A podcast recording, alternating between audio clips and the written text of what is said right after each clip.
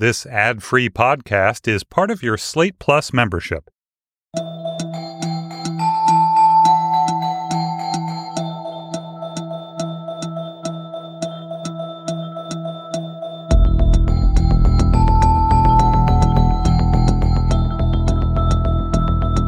Hi, I'm Sam Adams, a senior editor at Slate, and this is the Conspiracy Thrillers Movie Club.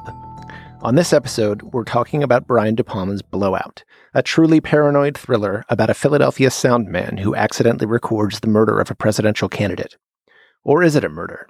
No one else is convinced a crime has even been committed, so Jack, played by John Travolta in what remains the best performance of his career, starts trying to solve the case himself, even as nefarious forces are trying to erase anything and anyone that might lead to the truth.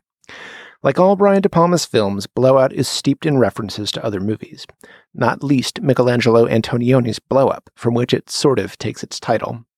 But it's also intensely personal in the way it depicts Jack's struggle to get people to take him seriously, even as he spends his days making low budget schlock, and in the way it explores the streets of the city where De Palma is raised. So, who better to talk about it with than my fellow Philadelphian, Carrie Rickey, Carrie was the longtime critic for the Philadelphia Inquirer and before that the Village Voice.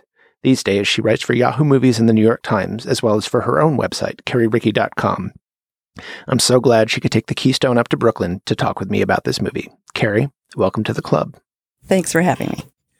So let's start just kind of talking about your history with Blowout and maybe with De Palma generally. I mean, we uh, we both came in from Philadelphia this morning took the train in from 30th Street Station, waiting at track seven, right near where the prostitutes mm. murdered in the movie. It's but I didn't so exciting. See, I didn't see John Lithgow walking on the catwalk. Uh, well, they're not supposed to. Okay. Yeah. He, was he, he there? He, well, yeah. He just doesn't want you to see. He was probably bending okay. down and, and, wiping blood off his shoe. Um, I, I, guess before we get into the discussion, this is a good place to remind you that these uh, podcasts. Well, we're not going to go out of our way to spoil things. We are going to talk about the whole movie, including the ending, which is a very distinctive one in this case. And just in general, these podcasts are going to be designed to listen to after you've watched the movie, or if you're not too finicky about spoilers. So tell me about your history with, with Blowout, kind of, you know, when you first saw it and how you've watched it over the years. Well, the first time I saw Blowout was in 1981. I was a film critic for the Village Voice then, and I think I watched it in the context of Brian De Palma's career and you know, noticed things like, oh, he's always making movies about the nerdy guy who tries to save the girl. And I guess the second time I saw it, I actually noticed the political angles and how much it seemed to be a distillation of the Kennedy assassination, the Teddy Kennedy incident at Chappaquiddick, Watergate, and I guess to skip backwards a little bit, as an auteurist, I kind of noted how obviously Blowout is a tribute to Antonioni's blow up, except instead of photographs being blown up, it's sound being amplified. And he was also very interested in Francis Ford Coppola's The Conversation, a movie that came out as Watergate was happening and being investigated and kind of seemed to have presaged what happened in Watergate. And then the third time I see it, I'm living in Philadelphia and I'm kind of seeing its imagery as a new Philadelphian, and De Palma grew up in Philadelphia, and he saw the city quite differently than I did, yeah. and and played with its geography and certain places that no longer existed by the time I moved there. Yeah, both De Palma and and Travolta were coming off kind of huge hits and kind of a string of hits. De Palma had just made Carrie, and then after that, Dressed to Kill, which was a huge hit. Travolta was coming off Grease and Saturday Night Fever. So they were really both at what was then at least the, the peak of their powers. I mean, what was what was De Palma's reputation like at that point? I mean, there were certainly like Pauline Kael had been a very prominent champion of his in the New Yorker, and if you go back and, and look at her review, it's a, a two column review, and more than a full column is taken up with kind of this paean to Travolta's performance, which I think remains, and a lot of people agree, remains kind of his best. But was De Palma kind of a cult figure at that point? I think that De Palma was second only at that point to Francis Coppola and what was called the movie brats. He was taken very, very seriously. He's a very talented filmmaker, had been making movies since the mid 60s. I think everyone approached the movie like, will this be The Godfather or will this be The Conversation? Basically, will it be this big commercial, wonderful, enduring hit or will it be a smaller, eccentric look at the culture? And I think it was a little bit of both, although it wasn't, it was never a big commercial hit, but it always had a lot of fans. Yeah, and that's, that's interesting. I was thinking that. I mean, it is kind of an attempt to do both of those things at the same time. And the movie was financially a failure. I, I think it kind of put a big dent in both De Palma's and Travolta's confidence. I think they, you know, rightly felt like they had made certainly something close to a masterpiece, if one with a, an exceptionally downbeat ending, which was not going to, you know, necessarily get them the biggest box office, but it was like a pretty dramatic failure, certainly in financial terms. But even at the time, it seemed like a classic. And today it seems even more pertinent to political in- investigations, dirty tricks, foul play. And while in its own time, it was a commentary on Watergate, today it seems very apposite in a presidential administration where there are alternative facts. Right. Well, it's really fascinating to me to look at it in the context of the series and, and talking about these kind of paranoid conspiracy thrillers because I don't think that Blowout is, is, sort of certainly not kind of a canonical conspiracy thriller. It's not like All the President's Men or The Parallax View, both of which we're, we're also talking about, or, or The Conversation, which you mentioned, um, which is a movie that De Palma was both a huge admirer of. There's actually an article where De Palma interviewed Coppola about the film because he was just such a, an admirer of it and just wanted to talk to him about it. And it's definitely one of the movies that Blowout is, and I'm about to make a horrible pun, and I apologize for that. Um, but it's one of the movies that Blowout is in conversation with. Um, that's Sorry. just, I, I, it was right there. I couldn't avoid it. But the conversation is kind of very much a kind of unabashed art film, and, and Blowout is something that's going for at least overtly kind of more commercial. And in a weird way, that makes it kind of more subversive and, and difficult to deal with. It starts with this fantastic sequence. That looks like it's out of Porky's or Sorority Night. Yeah, it's this really kind of schlocky horror movie, this um, Steadicam shot operated by another great Philadelphian, Garrett Brown, inventor of the Steadicam. And it's this kind of point of view shot that kind of seems like a little bit of a, a slap at a, a, kind of sloppier version of the same technique in the movie Halloween. With more nudity. yes, yes, with even more gratuitous, uniformly female nudity. So it's the, the shot of this, what we later catch a glimpse of this kind of knife wielding killer peering in through the windows of the sorority house where all the women are dressed in semi-transparent lingerie and kind of Fredericks of Hollywood. Yes, yeah. Type of lingerie, which not a lot of collegians wore in 1981. yes. Those were dark times. But um and then we kind of, you know, follow it inside. There's a woman who is for some reason masturbating on a couch in an open common area.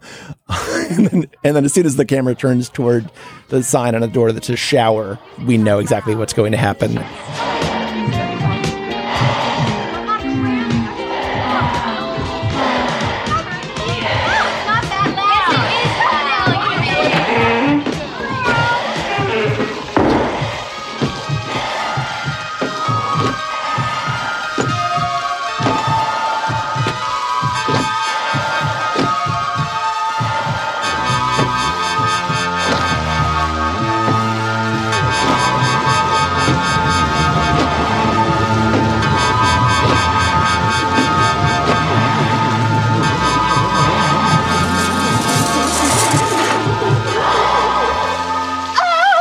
Course it does. And, and that scene is, I, I, think, you know, as I mentioned, kind of sticking it to Halloween a little bit, but as also De Palma had acquired something of a reputation as sort of semi highbrow schlockmeister at this point, certainly with Dressed to Kill. Or I believe it's before this movie. There was a kind of a Saturday Night Live sketch. There's some poster for some De Palma movie, and it's about like which Hitchcock movie can I make next, and you know, is there a part for my wife in it? But both Carrie and Dressed to Kill had very sexy shower scenes Yeah. and shower nudity, and he's also parodying himself in this opening scene. You know, get the audience hooked in the first shot. Show them female nudity, and they'll stay. I mean, it's a very, and I think deliberately, although we can talk about the extent to which that lets him off the hook, but it's a very consciously kind of have your cake and eat it too movie. I don't think we've mentioned Vertigo yet, um, Hitchcock's movie, but it, it's very much indebted to that movie, both in straightforward plot terms. It's about a, a man who's made a horrible mistake trying to make up for it and then making the exact same mistake again with the same sort of fatal consequences. And there, I've just spoiled the ending for you. You're welcome. But it is also a movie like Vertigo in that it, it seems to be maybe the fullest expression of this director's kind of compulsion to film particularly sort of sexy women and acts of violence and often the two things combining in a somewhat unsavory manner. And it's kind of about that compulsion and it is at the same time kind of helpless to move away from it. De Palma's original title for the movie, he wrote it himself, which is not by any means always the case with him. But when he was first writing the movie, it was called Personal Effects with a E F F E C T S. And that is, if you watch closely in the movie, that's the name of the sound effects house that John Travolta's character runs. And I think it's just, you know, very, very personal movie. As, as you mentioned, it's, you know, revisiting a lot of the places of Brian De Palma's Philadelphia upbringing. It is very obviously the movie of someone who knows the city well. It's one of the few movies shot in Philadelphia that looks like Philadelphia, even 36 years later. I mean, a lot of the locations are very recognizable. There's a, um, shot near the beginning where John Lithgow's character, who's kind of this nefarious, possibly ex CIA guy. Yeah, and he's going into this police garage with no trouble at all, just basically walking right into this police impound lot where they're holding evidence in the death of a presidential candidate, which is one of the, one of not a few pronounced departures from plausibility in it, but they put that garage right on, I guess, Arch Street as you're approaching the Ben Franklin Bridge. This is clearly not a, intentional um, reference on his part, but it, that particular stretch of street is every time I kind of drive downtown to go to the Ritz Five movie theater, which is kind of the major art house in Philadelphia. I go right down that block, and it's funny too. In a movie that's so much about movies and the obsession with them, it's funny that that little piece of street figures so prominently in it. Well, it also figures in Marnie. Yep. That piece of Arch Street. That's yeah. where Sean Connery's business is in Marnie. So I always thought it was intentional. Yeah. but a lot of De Palma's movies are about kind of the nerdy, brainy guy saving the girl. This very much drives this movie as well. It had very much succeeded in Dressed to Kill. This is a real personal movie in that Travolta plays a De Palma-like guy who describes himself as kind of a science nerd. I built radios. I always won the science fair. And that's who Brian De Palma was as a, as a teenage guy. He knew the physics and electronics of everything. His father was a famous surgeon, so he knew the anatomy of things too. Right. And his father actually used to take his kids into the operating room with them to watch him. So De Palma kind of got an, an early, literally clinical look at kind of blood and, and guts. And the kind of famous, infinitely repeated story about him, which I will repeat once more, is that he hired a private investigator to track down and document his father's infidelities, which becomes this kind of primal scene for both him and for his movies. It's, I don't think, a, a, coincidence that Dennis Franz's character in this movie is that kind of PI. And there's this kind of, you know, moment of horror for John Travolta's character where he's probably the last person in watching the movie to figure out that Nancy Allen's character is a prostitute or some sort of woman of ill repute, but that she is Franz's henchwoman. I guess she is her job is to kind of lure men into these in flagrante delicto scenes and then get him to photograph them. And I guess I guess it's implied that she manages to get out there without actually having sex with them, but she's certainly that's her her role. She's the right. seductress in those scenes. What do you make of how the movie very clearly talks about how movies are made, their image, their sound? You have to sync them together but feature narratives do that and lie about what actually happens. But there's these things that are meant to be used to frame people that could be used as documentary evidence of, a, of an assassination, like the Zapruder film. And it really looks at different types of films. He's taking us into the process of making films, how you can lie and how you could make them look real as evidence.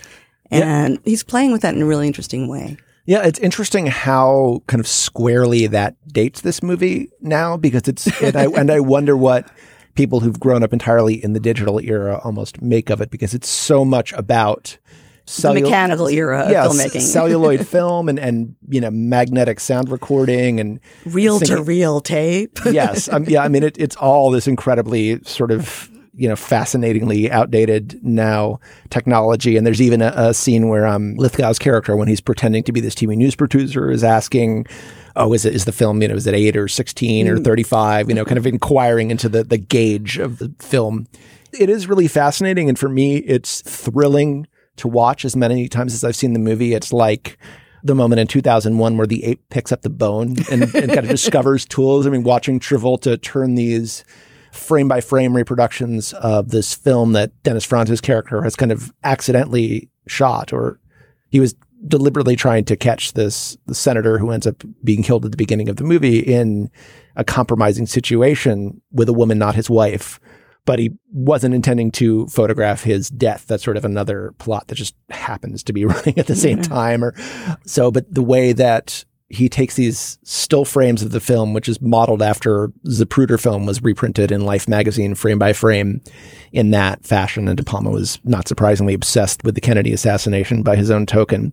So Travolta kind of cuts out these frames and initially makes this kind of primitive flip book out of them and then, and, you know, photographs them frame by frame and turns it back into film. And it's like watching you know, Edison at work in his lab or something like that. It really feels like you're kind of discovering film along with him and it's silent at first and then he adds sound and he's using these kind of legitimate film techniques of syncing up the splash of the car going into the Wissahickon Creek and then running the sound backwards from that, which is exactly how, if you're forgotten to use a clapperboard or something like that, how you would sync up soundtrack with, with film when you were actually making one. And it, there's kind of a thrilling process of discovery in it. And it is really, you get the sense of De Palma who approaches film like a kid taking apart radio and putting it back together. Exactly. And also, what I really admired the first time about Blowout is how it makes you listen. Is that a gunshot or is that a tire blowout? And it makes you listen to an owl hoot and the owls shudder when something is about to happen. And it's all listening.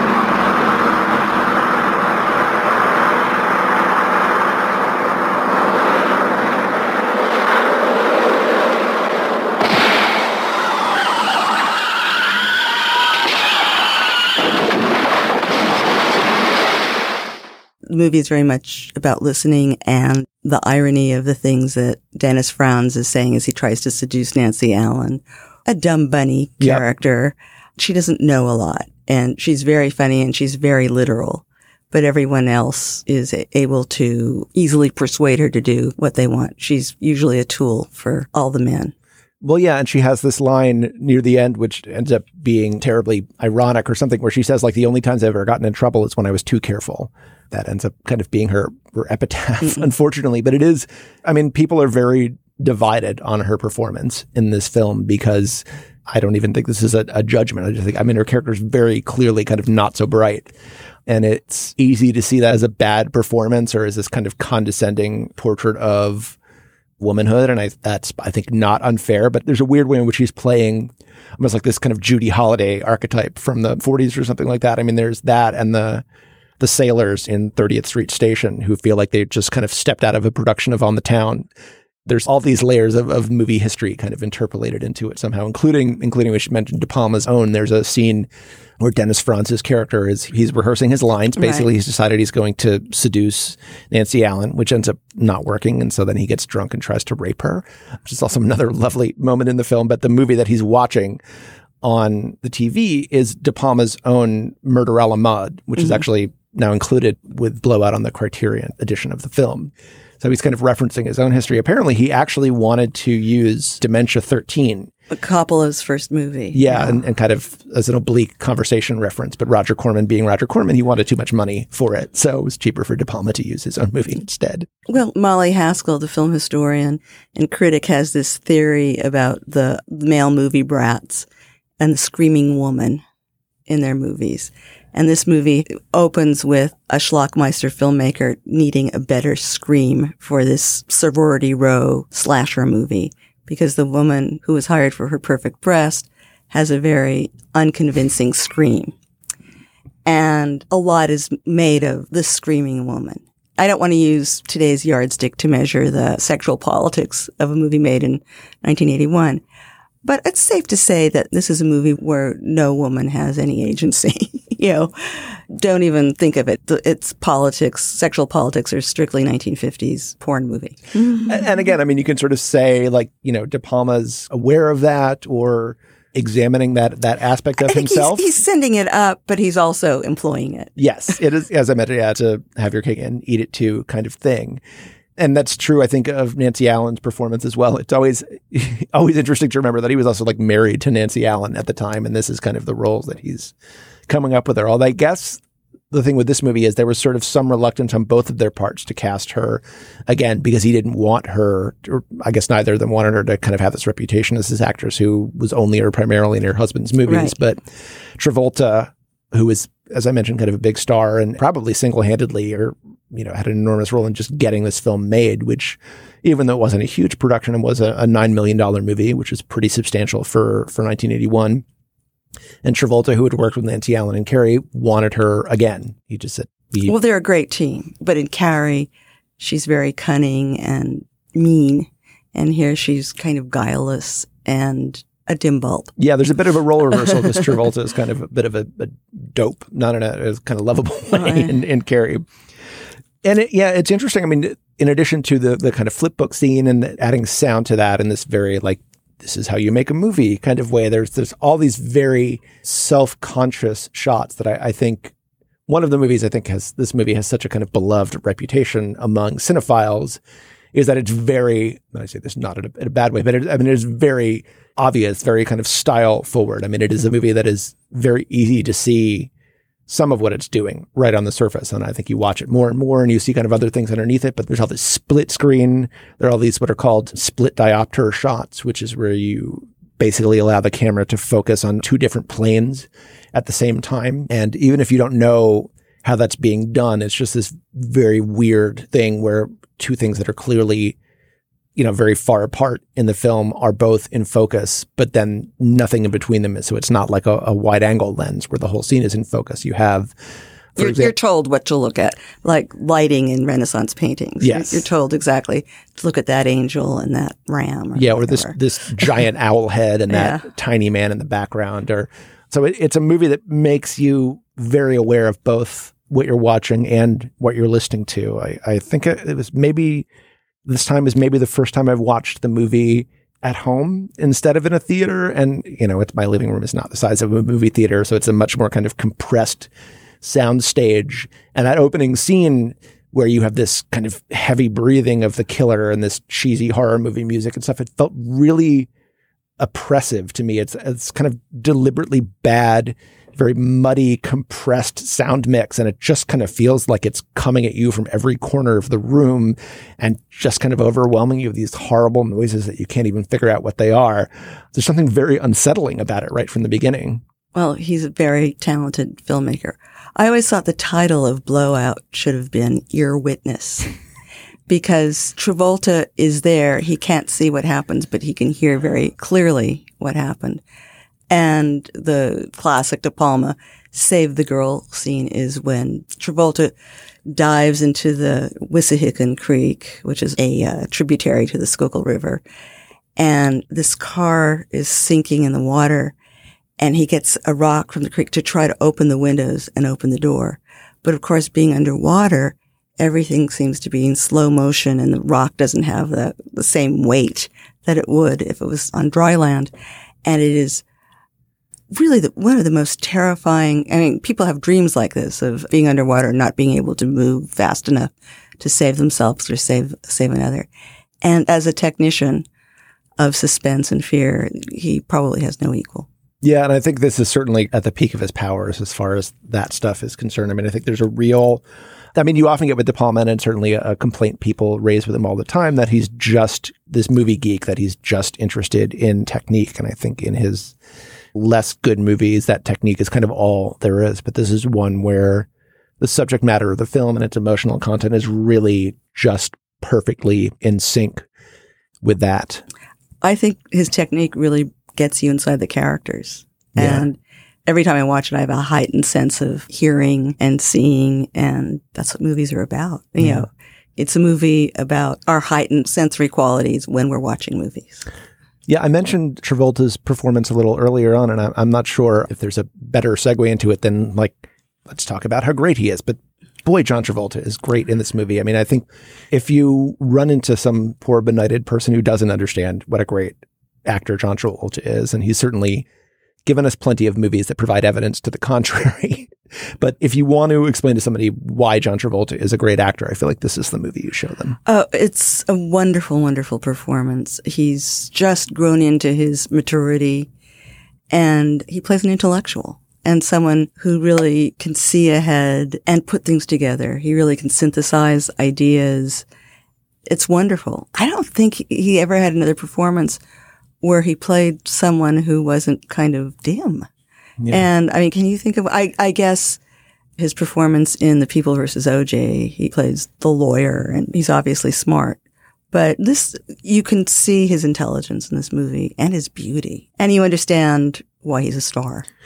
and there's a great interview between De Palma and Noah Baumbach on the Criterion disc that's an hour long and also figures in the feature length documentary about De Palma's whole career that Noah Baumbach made, where De Palma talks about how many of the great kind of classic male movie stars of the classic Hollywood era, people like Cary Grant and Jimmy Cagney were dancers or, you know, came to movies from the stage and kind of being triple threats that's something he really appreciates about Travolta is just how gracefully he moves. And there's a scene where he's kind of moving equipment around his recording studio and just pulling a cart full of reel to reel tapes from one place in the studio to another. And he's just kind of doing it backwards and doing this little shuffle step. And there's nothing artificial about it. You don't feel like he's, you know, trying to do something really interesting with his body, but just everything he does is worth looking at in this film.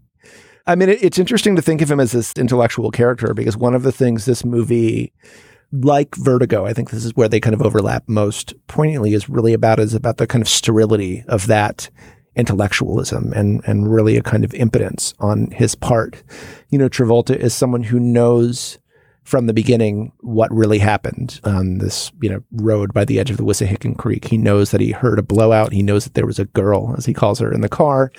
And eventually he knows that, you know, the tire was shot out and there's this conspiracy going on and no one cares. I mean, it's not even just that, that people don't believe him, although in some cases that's also true, but it's just that they don't give a shit. There's a scene in, in the hospital where John McMartin, who is kind of this aide to the, the dead senator, is talking to him, and it's this weird, I don't even know if it's intentional, but it's this weird overlap with all the president's men where McMartin is kind of this sort of heroic managing editor figure or something. But McMartin says to him, you know, well, let's just not say that there was a girl in the car. This is a married man. He's dead now. We don't need this to be in all the papers. And Travolta says, you know, well, I don't know if I can do that. You know, it's the truth, isn't it? And McMartin's response is, well, what difference does that make to you? So it's, yeah, it's the truth, but who cares? Well, we don't know at that point whether McMartin is covering up was an accessory to the homicide. It's it's very creepy. What do you want me to do? Just say she wasn't there? I mean, uh, I already told the police. That's already taken care of. All right, what about the girl? I'll talk to her. Sure she'll cooperate. So just one playmate just vanishes from McRyan's car just like that? That's right. Oh, Jesus, I don't know. I don't. No, you can, can, can't, uh, can't you keep your mouth shut? It's better the governor died alone. I just don't know if I can do that. I mean, I was there, she was there, and. Uh, Who gives a damn that you were there? You want to tell his wife that he died with his hand up some girl's dress? Or maybe you'd rather she read it in the papers. Well, that is what happened. I mean, that is the truth, isn't it? Well, what difference does that make to you? it, there's not a lot of nice characters in this movie. Everyone, everyone's working on angle. No, everybody is. yeah, everybody is. There's a lot of, of seedy. There's a lot of red in this movie. A lot of red gels and red walls. Yeah, uh, supposedly because everyone lives over a neon sign. It's noir in color. Yeah, it just makes the whole movie look kind of like a red light district or something. but it is interesting to think about this movie in the context of these conspiracy thrillers because, as you mentioned, we don't know if, if McMartin Date is kind of in on the conspiracy or not.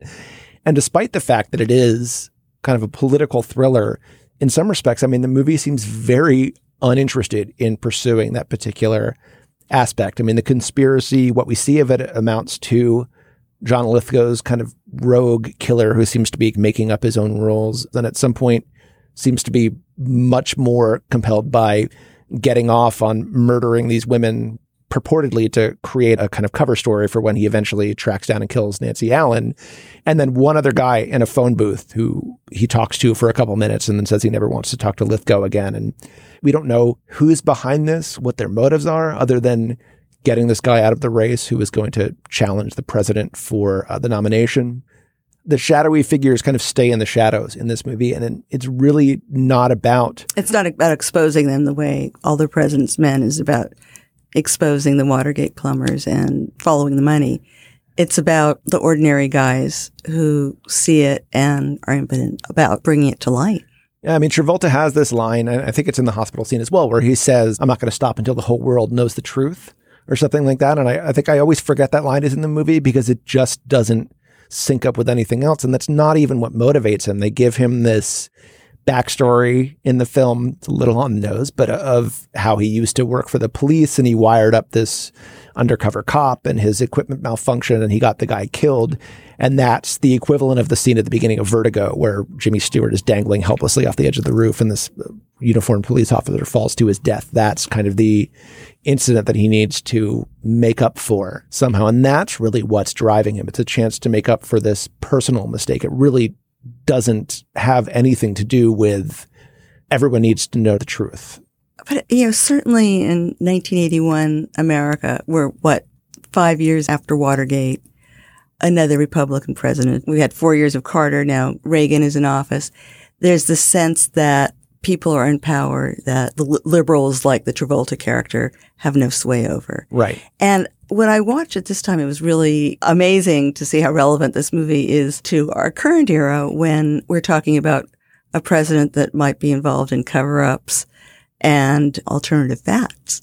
You know, this is a story that does not resolve itself in America and Blow Out seemed particularly relevant or opposite to to today. Right. I mean, if there's a political aspect of the film, and, and De Palma is, uh, if you watch his earliest films or some of his latest ones, like Redacted, I mean, you know that he's a pretty, his politics are kind of determinedly left wing. But if there is a political undercurrent to this movie, it's really just that everyone loses and there's no way out you have this very unpopular president. I think the poll at the beginning, it's it's something like the guy who gets killed is running at 66% and the president's at 23 or something yes. like that. So is that is that Nixon unpopularity or is that Carter unpopularity? I don't know, but it could be either one. yeah. But you, you don't get a sense of what either of those presidents stand for. And it's this thing that kind of only exists on TVs in rooms. It never really gets any, any closer to the Travolta character than that. But if there's a political conclusion to the movie, it's just kind of that it's all bullshit. I mean, the, the climax of the movie takes place in the middle of this kind of trumped up and totally invented for the film um, holiday called Liberty Day in Philadelphia, which is this gaudy pageant of patriotism and, and red, white, and blue and it becomes the scene for this murder that takes place in front of a giant American flag with fireworks going off overhead and people in colonial garb carrying ineffective wooden rifles and things like that. I mean, it's just all a lie. Well, there's a lot of intentional humor about patriotism in that the serial killer in this movie is called the Liberty Bell Killer.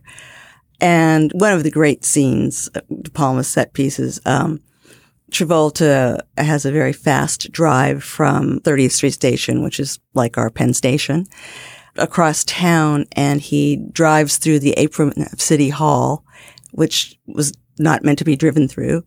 and he crashes into um, a department store window where the displays are liberty or death. Liberty means the liberty killer, and this is the death of liberty. And it's kind of creepy and maybe cynical, but very depressing. I mean, I think that it's such a wonderfully appallingly sick joke in that scene because I think it's actually meant to be sort of a Patrick Henry display. Yes. And the character is about to be hung in the Yeah, display, yeah. kind of standing on a chair or whatever. And Travolta's Jeep crashes through the window. He knocks him off this pedestal and actually hangs Patrick Henry. so it's it really could not be any blacker or or more cynical. I think maybe mordant is a better word here because I don't see this as a cynical movie. I think it's just very black humor.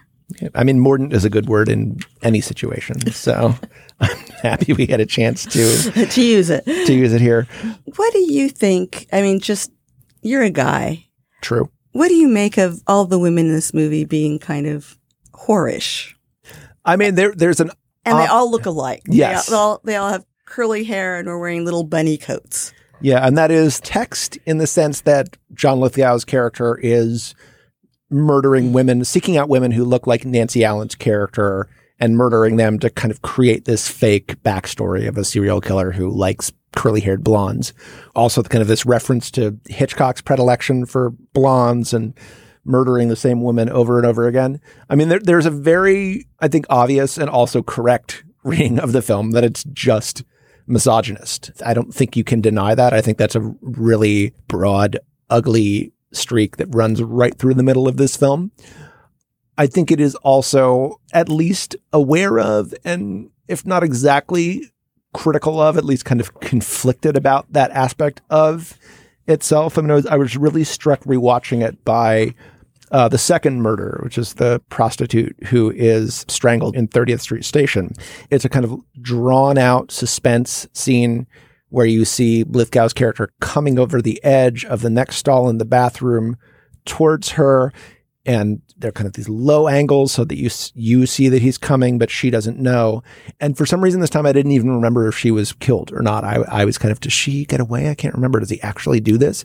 And it draws out this woman's death in a way that, I mean, I find really not only unsettling, but kind of distasteful. I mean, well, it- it's it very much is like Hitchcock's Frenzy, which was, I believe, Hitchcock's first movie when the rating system yeah. changed and you could really make R-rated movies.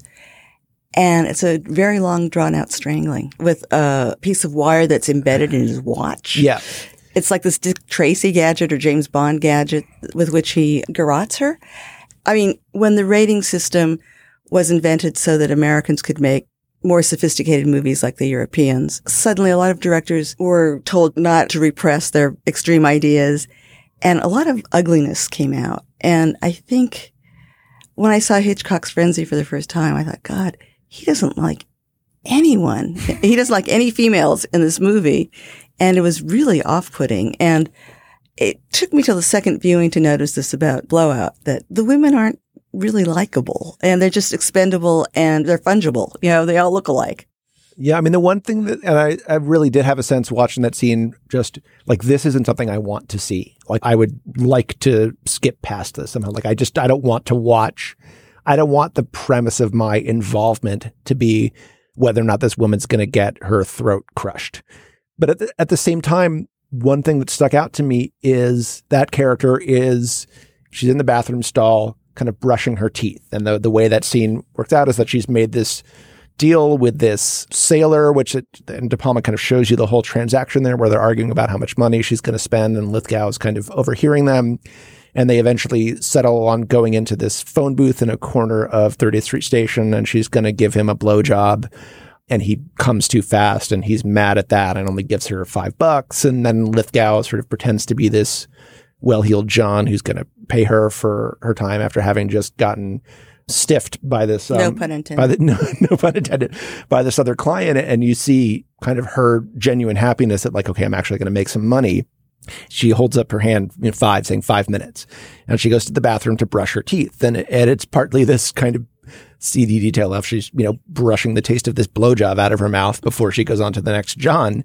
But there is something almost like kind of touchingly personalized about that. It shows the character this kind of specificity and attention that keeps her from being just another disposable whore like um say like some of the characters in on Michael Powell's Peeping Tom or something like that, which is a, another movie where it's like, okay, this is about your messed up misogyny, but I still am not entirely sure I want to watch you explore this at the moment. Like this just, you know, is unpleasant for me to watch. Though the scenes like this give me pause. I really have to say I enjoy Blow Out. It's very interesting. It's, I actually like Nancy Allen's performance, even though it is dumb blonde, dumb bunny. I think she's a really good actress. I don't think her career really rebounded from this movie. Alas, I can't remember a whole lot of movies she's in afterwards, except for RoboCop and maybe Strange Invaders. And even, I mean, Travolta's career took a pretty big downslide uh, after this, too. Yeah, it did. I, he made what perfect with Jamie Lee Curtis and like staying alive and a couple other things but the movies get much farther apart and this is that yeah, kind of this is his slump before the the rebound with Pulp Fiction yeah and he was white hot from um, Saturday Night Fever through this movie and this he got colder than an iceberg afterwards yeah, it's inter- it's interesting to me that you have a very at the time a very successful filmmaker and a very successful actor kind of getting together to make this movie about failure. There's something very pointed in that. But I wanted to, to, circle back around to you've kind of mentioned the, the connection with the current era and alternative facts. And I wanted to kind of get into that.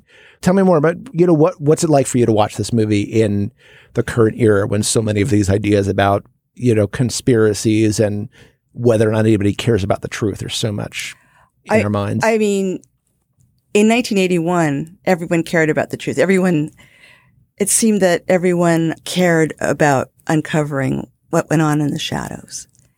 And one of the tragedies of this movie is you think, oh my God, maybe we don't care so much anymore. But I think we do. I think the political cleft, shall we say, in this country right now is so pronounced that, you know, we have news stations working on our confirmation bias and telling us what we want to hear. And I just think that we do care, but it is one of these what is truth movies. And I do care about the truth. I, I would have liked to know what happened in the Mary Jo Kopechne and Teddy Kennedy incident, which Blow Out certainly plays off of. I would like to know more about Abraham Zapruder and what he saw and heard. I would like to know what the eyewitnesses and ear witnesses heard and saw. And it seems like we have all these tools for knowing what happened, hearing what happened, seeing what happened. And these tools don't seem to be enough to persuade a government, a news journalist. And it's, it's very interesting. I mean, this whole movie is largely about Travolta and Nancy Allen getting the evidence to a newsman. And John Lithgow intervenes and foils their attempts to getting this to a Newsman, which would show that the liberal popular contender for the presidency has been murdered. Who has he been murdered by? We naturally assume it's by the other party where the candidate has only a 22% favorability rating. I mean, it's like watching CNN or Fox News right now. Yeah. This movie. I mean, this movie was made in the day when there was three networks who Americans thought were trustworthy. And seeing it now in a time when there is seems to be no trustworthy news outlet that all Americans can agree on is very sad. All right. I think we can end on that note. So, Carrie Rickey, I want to thank you for coming in and talking Blow Out with me. Thank you for having me. And I don't know why you didn't comment on my no makeup makeup look. That's a line that Nancy Allen has in the movie. She's a makeup artist. Yes, working the counter at Garfinckel's, right? Corvettes. Oh, Corvettes. Why am I thinking of? Oh, yes. All right.